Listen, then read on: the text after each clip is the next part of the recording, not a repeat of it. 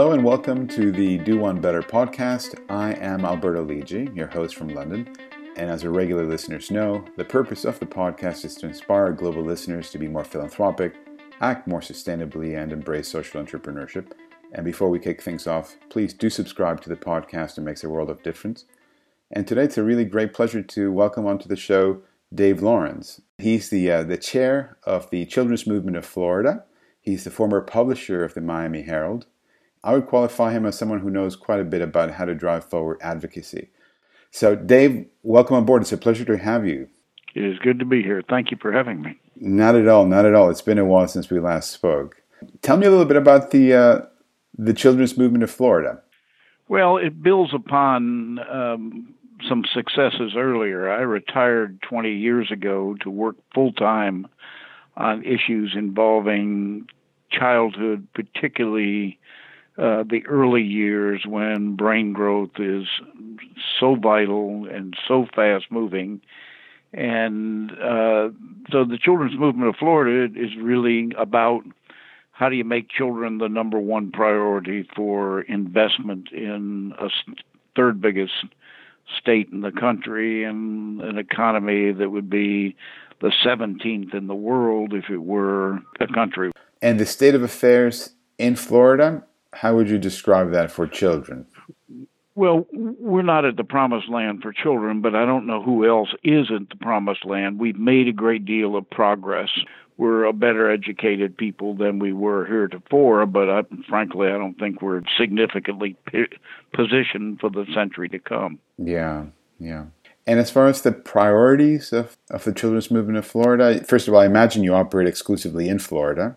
Yes, but but I do a lot of speaking elsewhere in the country, and indeed have done a fair amount of speaking elsewhere in the world. I spoke earlier this year in Cartagena, Colombia, and will speak this December in Haiti. So I've been in a lot of countries speaking about these issues because, frankly, they transcend any particular region, and this is a subject that people all over the world are talking about understanding that 85% of brain growth occurs by the age of three, understanding that about a third of all children in most places are behind when they enter formal school, understanding that if you got the early years right, you'd probably have all the other years right. Children would have momentum all their lives.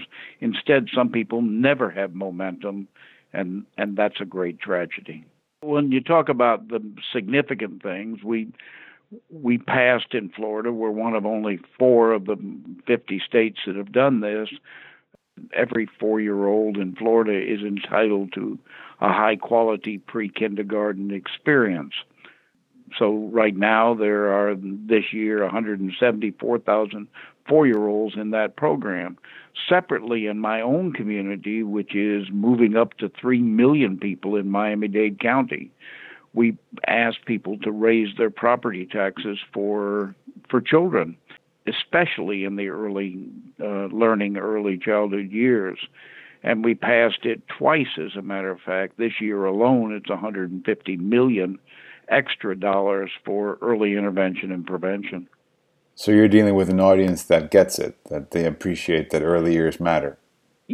Uh, yes, but but it, it, you need to get these things done if you'll pardon this, in a political way as well. I'm deeply conscious that we need to have relationships with the people in the legislature, the governor's office, etc. In fact, in 1988, uh, Janet Reno, who mm-hmm. was the state attorney then and later to become the longest serving attorney general in the history of the country, tried to pass this initiative in, in this community arguing that we ought to help people in certain sections of the community. It failed two to one. I argued that the same principles that raised the five Lawrence children are the same principles that raise anyone's child the right blend of health and education and nurturing and love. And we passed it overwhelmingly and ran a political campaign, and I raised non tax deductible money, lots of it, hundreds of thousands of dollars of it. And today we have $150 million to in, invest in helping children to be successful in school and in life. Must have been a lot of work trying to shift things from the reality of 1988 to uh, to getting things to look quite differently now.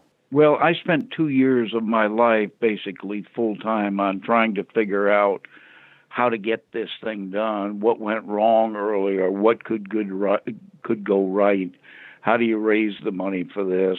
I even put a five year sunset on it the first time and said, try it for five years. If you don't like it, we'll have another vote and you can dump it if you'd like.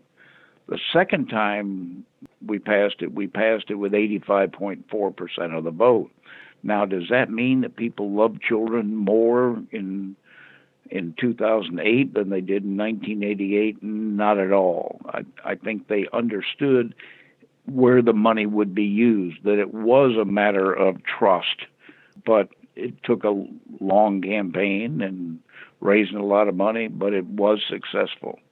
So, getting the voice out there, I remember reading something along the lines of um, you had a campaign engaging with the uh, the state's mayors, uh, the hashtag 100 mayors for early childhood in Florida. I know the mayor of Miami signed it, and I saw a lot of interesting quotations from all of these mayors. And lots of other folks. This has been in the past year. We need to be, we're a long, long, long way from what children need. Uh, every child ought to have the basics, the, the basics to have the opportunity to succeed. So the fact that a hundred mayors from throughout Florida support all of these efforts is yet another step, a significant one, but yet an, another of many steps that need to be taken to make this the priority uh, that it deserves to be. Sure. How did you get onto this topic? I mean, you were the, the publisher of Miami Herald yeah, I had worked for seven newspapers. I had been managing a different newspaper by the time I was 27, and I ended up retiring at 56 to do uh, this sort of work.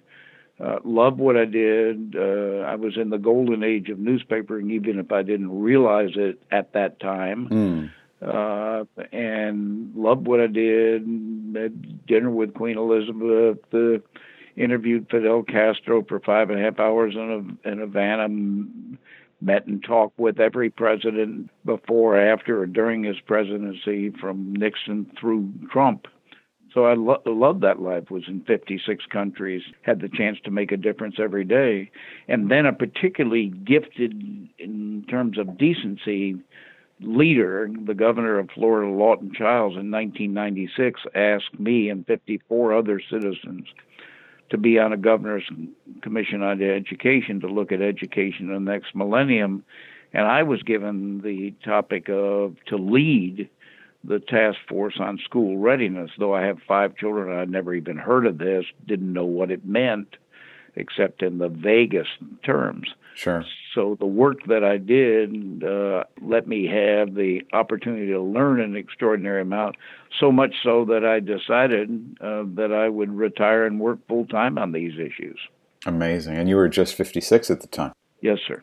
And tell me, so here you are, publisher of a newspaper, uh, getting asked by the governor of Florida to come onto this uh, task force and getting acquainted, as you say, for the first time, what's the neuroscience underpinning the arguments for investing in early childhood development and so forth. What was that journey? What, what was the journey like in terms of your thought process? Once you think, okay, I understand now what the literature says, and this is what we need to do. To, this is the strategy we need to do to mobilize public opinion, to get a different reality in the um, voting booths. Well, I think I am, without being arrogant, I think I am a lifelong learner. I enjoy learning. I read at least a book a week, uh, most of it history, eager to know what life means, how it all fits together, and, and so forth. And I had a vision when I started on this. This is about building a movement. And when I say a movement, what I mean is uh, that it's not a program and it's not about a certain set of folks. It's about all people. So whether it's the feminist movement or the civil rights movement or whatever it might be, it's about all people. The feminist movement, for instance, surely is about women, but it's really about a sense of equity for all Americans and so forth and so on.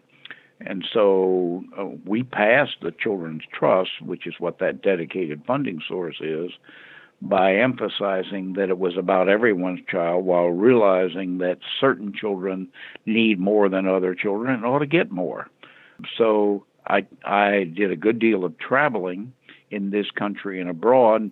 I went to France to look at École Maternelle, mm-hmm. went to Sweden to look at home visiting, and so forth and, and so on. And every place I now go, I went to India in the past couple of years and Turkey in the last three years.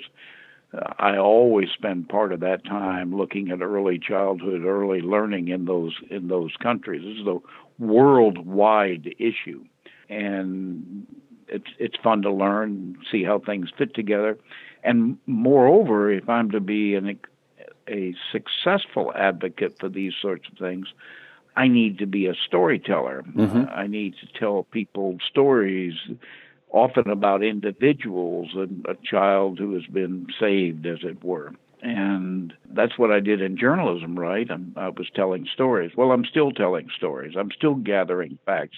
I'm still figuring out what the headline is, and I'm sharing it with, in a different sort of way, I'm sharing it with lots of other people.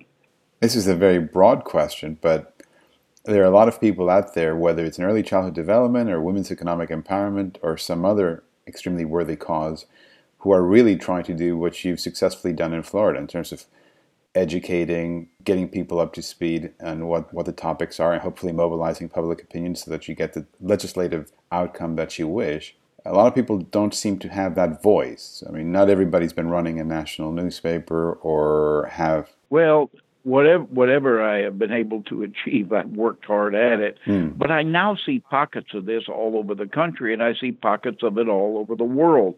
This is a global discussion, country by country. People are talking about this.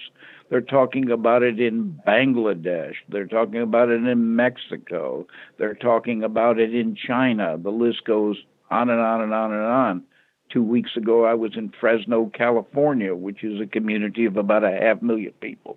They're doing some spectacular things with public private partnership on behalf of getting children off to a good start in school and in life.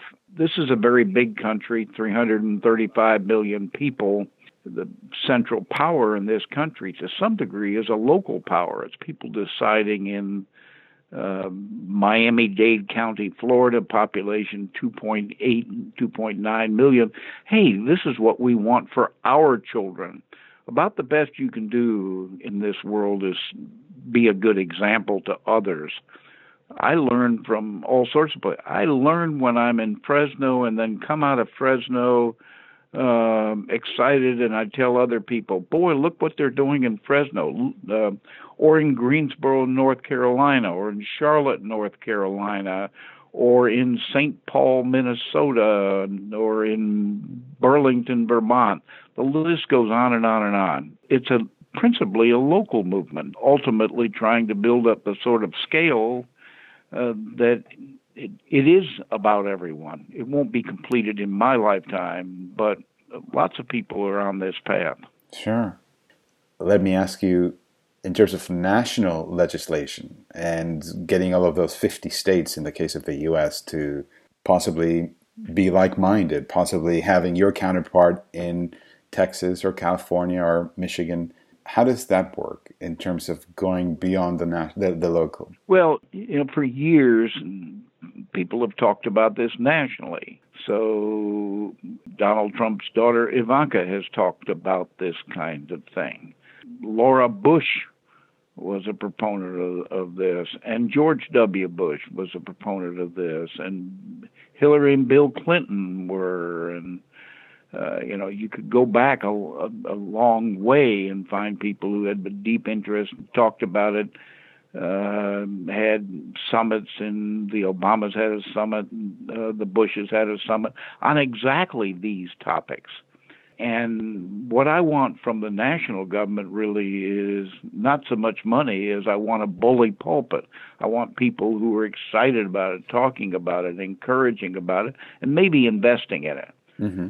This is a big place. The way to mostly get things done is on begins with a local level and then a state level and then of course a, federal level think about kindergarten which was invented in by a German named Froebel in in 1837 and comes to America first in 1856 in the state of Wisconsin. Well, for most of its de- most of its life, kindergarten was for two kinds of children: the well-off and the poorly off. It became a movement only in the last several decades. I didn't go to kindergarten. There wasn't any kindergarten where I was. Mm-hmm. Uh, it became a movement when it became about everyone's child. Uh, that's what we're trying to do here is make sure it's about everyone's about everyone's child. It's dangerous for people to grow up without hope. And we have too many people in this country, in the UK, and all over the world, too many children who grow up with, without hope. That's dangerous for those children, but frankly, it's dangerous for all the rest of us. We need we need children to grow up, pay their fair share of taxes, buy cars, have homes, stay out of prison, uh, feel good about themselves, raise families, and and and build that sort of momentum. That's what we're trying to do. Mm. And with all of these presidents that you've listed off in terms of being positive on early childhood development, early childhood education, I gather it's safe to say that the pendulum is moving in the right direction.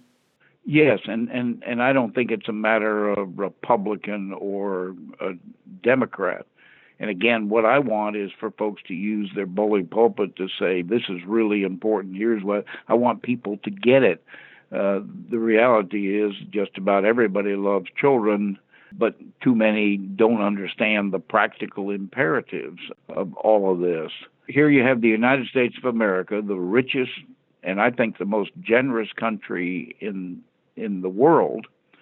And yet, this is a startling statistic. Three out of four young people ages 17 to 24 in this country cannot enter the American military, have a substance abuse problem, a criminal justice problem, an academic problem, or a physical challenge.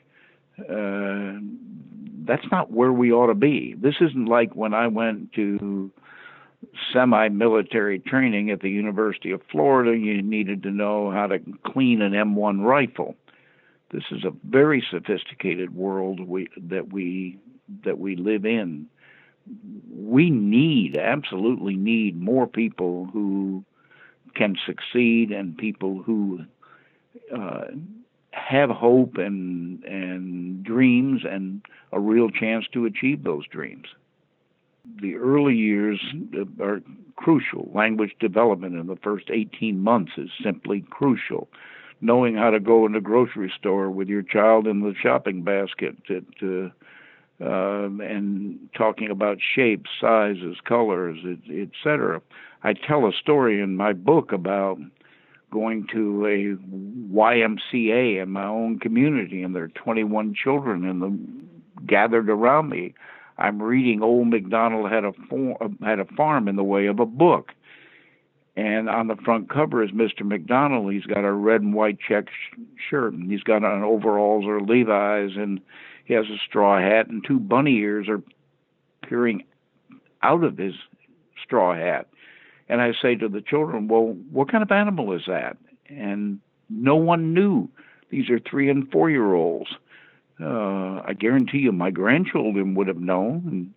But there are four and a half million children born in this country every year, and hundreds of thousands of them are way behind and then get further behind and then get further behind.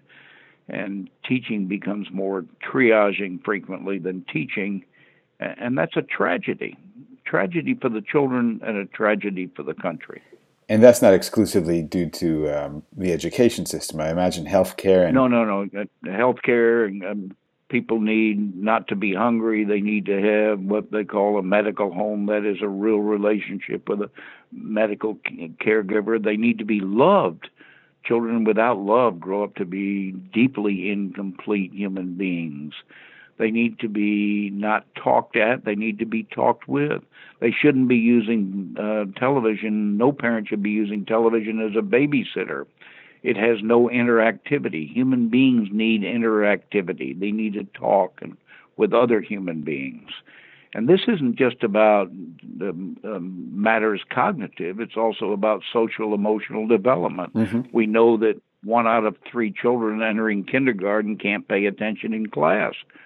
Well, I don't care how smart you are. If you can't pay attention in class, you've got a real, uh, real problem. Um, play is really important. Uh, I remember my own childhood and, and play. You learn a lot about getting along with other people and figuring things out from play. So you need the complete thing. This is not about drilling three-year-olds in in numbers. This is about helping to develop the full human being. And nothing, I underscore this, nothing is more important than a nurturing, caring, knowledgeable, loving parent. Nothing. Yes, the whole serve and return interaction is very important. So, in terms of the um, the children's movement to Florida, what are some of the key things keeping you guys busy and energized right now? What's um, what's uh, what's next on the agenda? What what are your colleagues working on? So, w- one of the things people are working on, and people are working on hard, is we passed, as I mentioned, a constitutional amendment for free kindergarten, and some of the pre kindergarten sites and centers are simply spectacularly good. Some, frankly, are not so good.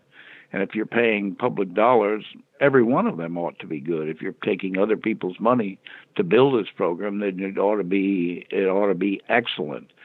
So we know from the research, but you would know from your instincts, only real quality brings positive outcomes. This is not about uh, simply having a spot or a slot for another human being. This is about learning something, being engaged, brain stimulating activities, and so forth and so on. So that's a major issue. Another major issue is uh, how can we be more helpful with for children who have special needs? Uh, one out of every six children in this world is a child with a special need might be neurological, it might be otherwise, it might be somewhere on the autism spectrum, it might be cerebral palsy, it might be attention deficit disorders and so forth. But but that's a huge population. The earlier we can identify that, the better off we are in helping a child succeed. Every child deserves the chance to fulfill his or her potential. So early identification of a challenge is hugely important. So those are some of the kinds of things that we are working. Mm-hmm. One thing, another thing that we're working on, are, and that we have in more than half the population of the state now has access to it. But the goal is to have every parent having this available.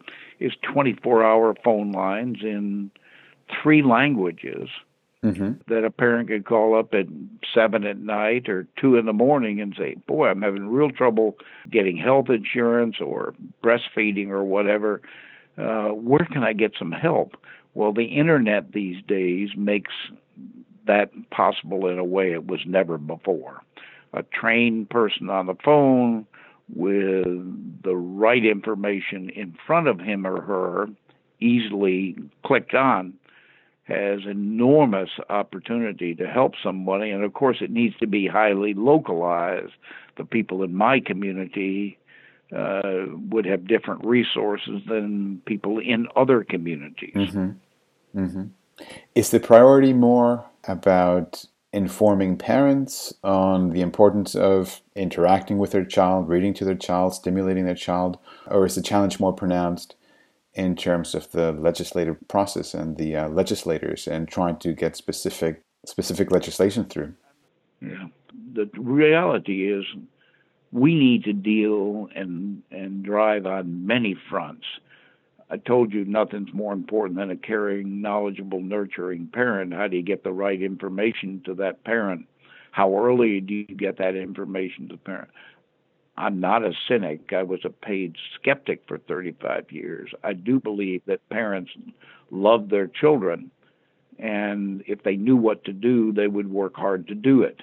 I frequently say at my age, and I've said it for many years, I'm only as happy as my unhappiest child. Most mm-hmm. people who have children grown up know exactly what I'm talking about because children grow up and they have, like you and me, they have adult problems Um, so my work begins, as I see it, with helping parents to do the best by their own children.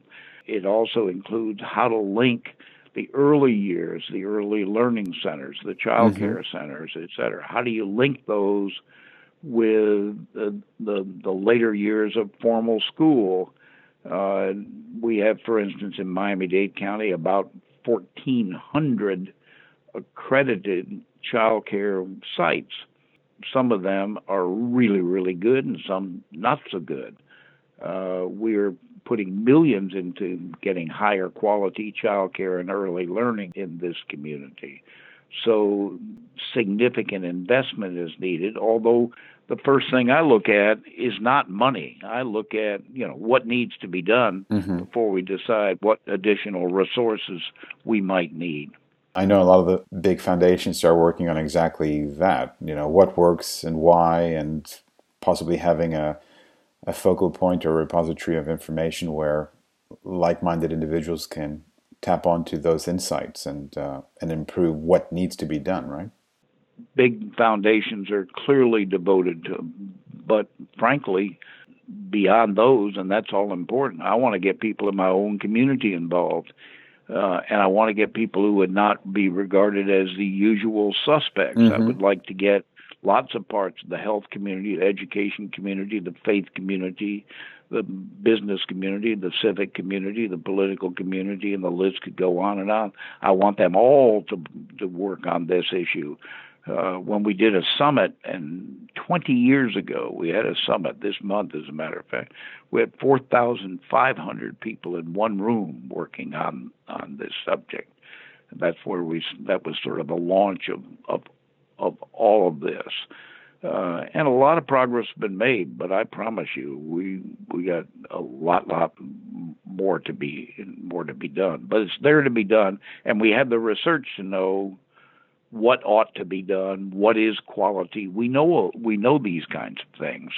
A, a, a major moment in Florida occurred several years ago when the uh, when the Florida Chamber of Commerce a, a slash the principal business organization in Florida decided, boy, uh, this subject of early childhood, early learning, this is a major business imperative. Mm-hmm. This is the future workforce, the talent pool for Florida. And so the Florida Chamber and a spectacular CEO have made a huge difference in reaching out. Frankly, I also hope that we find things that we're not doing and hadn't thought about. And this is a, uh, a constant matter of motion and momentum. Yeah. There's that much to do. Tell me, what success looked like to you in 10 years' time? That you would be able to see a far greater sense of equity in my own community and other people's community. We have a major issue of equity in this country and that we would be able to see, say, in third grade reading scores, dramatic improvements of children on grade level and reading to learn. Not by that time, not learning to read, reading by that time, uh, reading to learn. We know the statistics now, and we know how far we've got to go. And then, and here's the reality, and it's a painful one. And Florida is not unusual in this we have about 40% of third graders at the end of third graders who cannot read at minimally uh, proficient levels. That's a scary, scary number. Yeah. That is amazing. That is amazing. Um, you alluded to your book. I'm interested in finding out a little bit more about it. What? Tell me a little bit about the book. Tell us a little bit about it. So the book is the book is called. I spent about a year and a half on it. Uh, not a nickel of the proceeds goes to me. It goes to the children's movement. I feel better about myself doing it, mm-hmm. doing it that way. I've sold something over twenty thousand copies.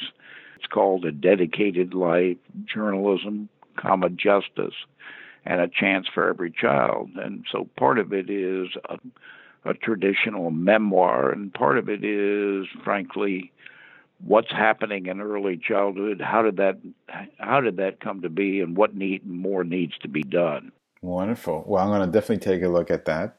And coming uh, close to the end of the show, if our listeners forgot everything that we've been talking about for the last half hour, but they remembered one key salient point, what is it that you'd like as a takeaway for the listeners to keep in mind after the podcast? Well, I, I, think I would say this uh, that within each of us is an ability to make something happen. Uh, Horace Mann, who had a lot to do with the coming of American public education, and public education is still the real world for 90% of all children in the United States, told a graduating class at Antioch College in the spring of 1859, he said, be ashamed to die before you have won some battle for humanity. And there's so much to be done all over the world uh, I happen to focus on early childhood, but there are lots of other ways for for people to focus. What did your life mean? And it won't have much to do with accumulating resources of one sort or another. What difference did you make in in an individual life? What difference did you make in in larger ways? That that's the joy of life. Combine that with with lifelong learning and and you have a life where you can feel pretty good about yourself without being smug. I love that. I love that. Wonderful. Well, look, Dave, thank you very much for shedding light on your work and on your path up to this point and some of your wisdom for our listeners as well in terms of what really matters in life. I've thoroughly enjoyed speaking with you today and I, I very much appreciate your time. I appreciate having the chance to do this. Truly appreciate it. Thank you. Take good care. Thank you for listening to the Do One Better podcast. If you want to find out more about our show, about our guests, additional links and resources, visit our website at lidji.org. That's L I D J I.org. And don't forget, success at the Do One Better podcast is about inspiring you to be more philanthropic, to think more about sustainability, and to embrace social entrepreneurship. Hopefully, these stories will encourage you to take action and change the world around you for the better.